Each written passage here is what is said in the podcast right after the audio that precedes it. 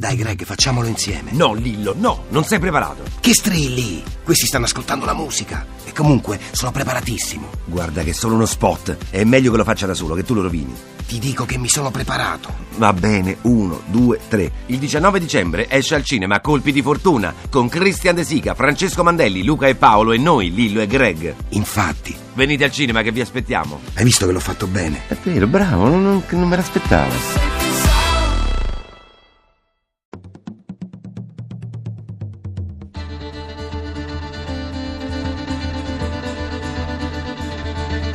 L'Argonauta, in viaggio tra libri e cultura. Nella puntata di oggi la storia viene ripercorsa e rivista. Storie piccole, quasi private e quella con la S maiuscola. Così anche la storia del nostro universo. Per chiudere, un breve ricordo del fondatore del gruppo musicale Amici del Vento. Cari argonauti, buonasera da Paolo Corsini. Ecco un caso irrisolto, un grave omicidio che torna alla luce dopo 70 anni. Un magistrato, Nicola Marini, ha deciso di riaprire il caso ed è tutto raccontato nel libro Una foto, un delitto, il caso di Walter Cimino. Libri noir di Massimo Giraldi. Dottor Marini, dunque un caso riaperto a distanza di decenni, questo perché la giustizia non ha tempo. Quanto c'è di vero? La verità è che se non si crede nella giustizia la vita non, non ha senso, la, la giustizia è la massima espressione del vivere insieme tra le persone. È sicuramente un libro contro la rassegnazione, è un libro della speranza se lo leghiamo al concetto di giustizia senza tempo. Le difficoltà sono state numerose, prima di tutto quella di liberarmi da ogni pregiudizio perché il periodo non era, non era facile, soprattutto dal pregiudizio della modernità, diciamo così, perché devo tornare indietro di 70 anni non era facile. Lo spunto e la necessità di fare questa investigazione è nata da una pietas, cioè dall'insopportabile modo in cui avevano ucciso un giovane diciassettenne per un motivo assolutamente incomprensibile, che non aveva nulla di politico né legato ad interessi, era puro odio, pura eh, inimicizia, un, un odio viscerale nei confronti di chi era meglio di coloro che lo hanno ucciso, insomma, e questa era una cosa che per me era insopportabile. Lei è un eh, magistrato riconosciuto, molto molto bravo, oggi si riscopre scrittore. Ci regali un altro libro. Quale sarà la sua prossima opera? Questo non lo so, non so se ne farò un'altra, in realtà è nato per una necessità mia eh, interiore, io volevo che il crimine Walter Cimino venisse ricondotto nell'ambito dell'aspetto giudiziario, che era quello più giusto, più ideale a discutere di un crimine.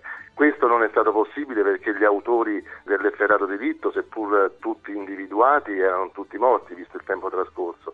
E allora eh, mi sono sentito sotto questo aspetto un po' perdente da un lato e, e quasi posseduto dalla figura del Cimino di cui avevo eh, percepito le sofferenze e portate con me per circa un anno e più.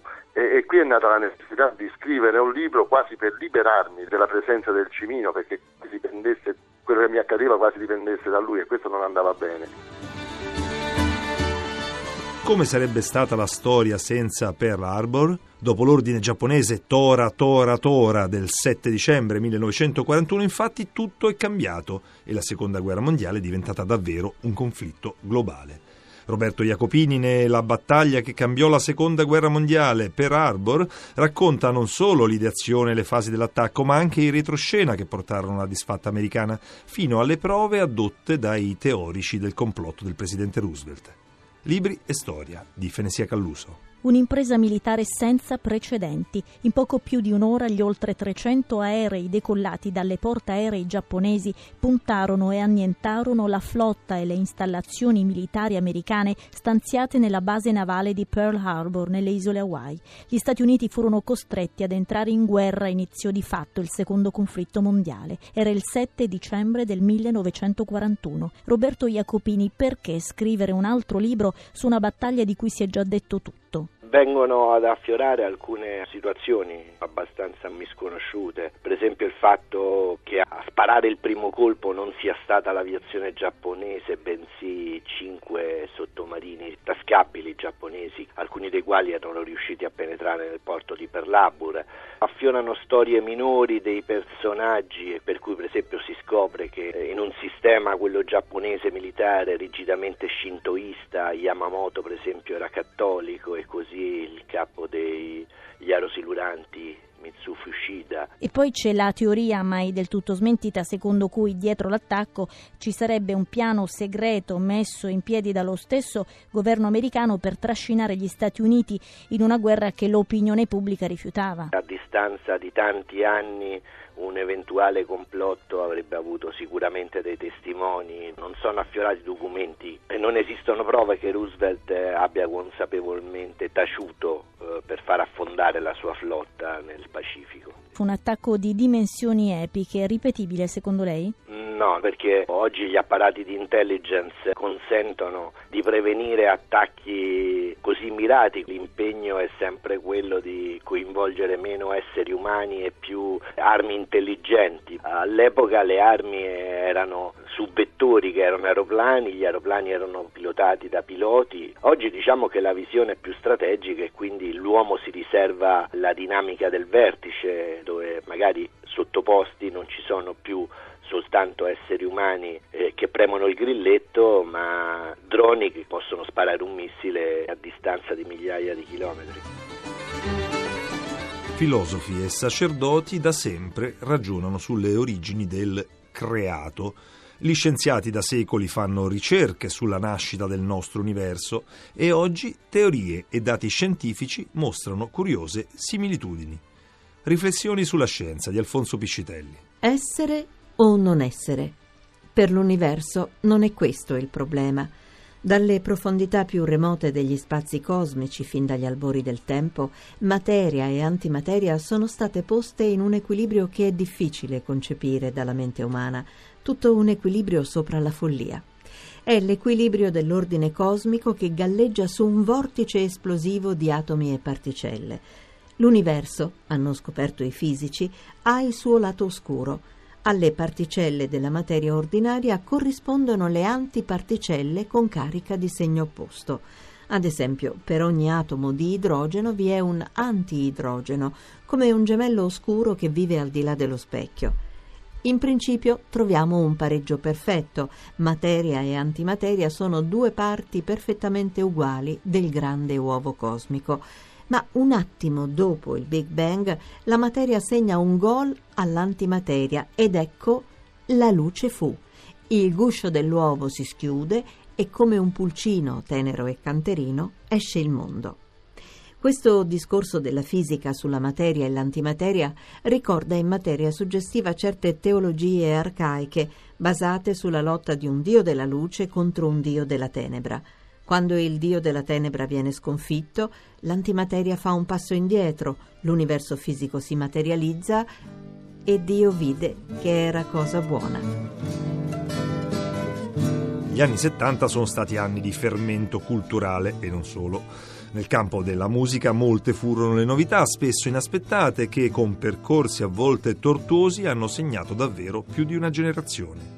Ora, con un concerto in ricordo di Carlo Venturino, a 30 anni dalla sua morte, 14 gruppi musicali gli renderanno omaggio il 16 dicembre a Milano, alternandosi con le canzoni degli Amici del Vento. Nelle notti fredde, per riscaldarci il cuore, abbiamo parlato per delle ore. Abbiamo vissuto come nel fango di una trincea facendo della vita una cosa vera, provandoci le idee sulla pelle, lanciando sempre il cuore oltre le stelle.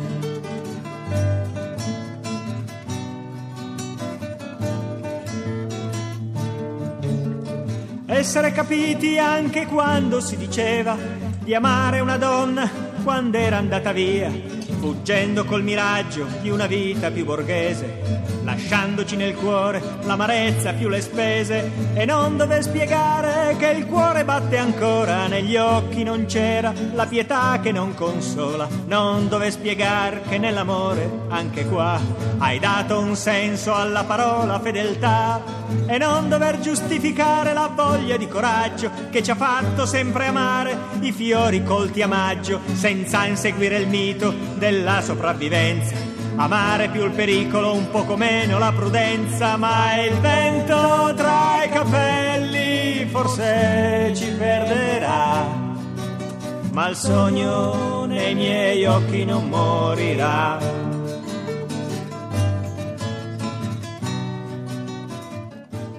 E dopo questi minuti di storie, storia e memoria, su queste note noi vi salutiamo. Potete risentirci in rete sul sito argonauta.rai.it e potete scrivere ad argonauta.rai.it. Da Paolo Corsini, una buona notte e a domenica prossima. Nelle notti fredde, per riscaldarci il cuore, abbiamo parlato per delle ore, abbiamo vissuto come nel fango di una trincea, facendo della vita una cosa vera, provandoci le idee sulla pelle, lanciando sempre il cuore oltre le stelle.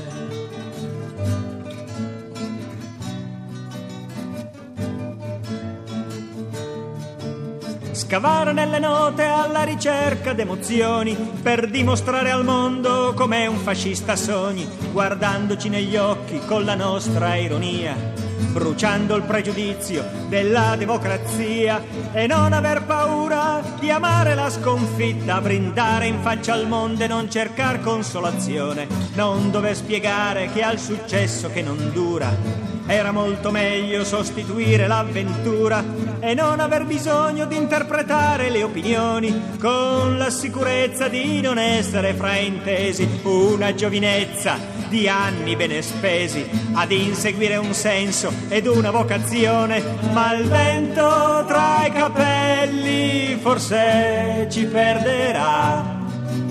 Ma il sogno nei miei occhi non morirà.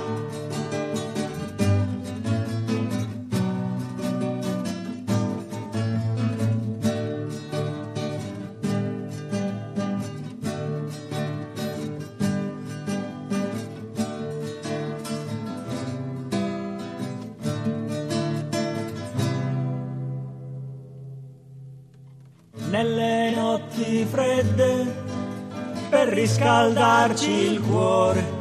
Abbiamo parlato per delle ore, abbiamo vissuto come nel fango di una trincea, facendo della vita una cosa vera, provandoci le idee sulla pelle, lanciando sempre il cuore oltre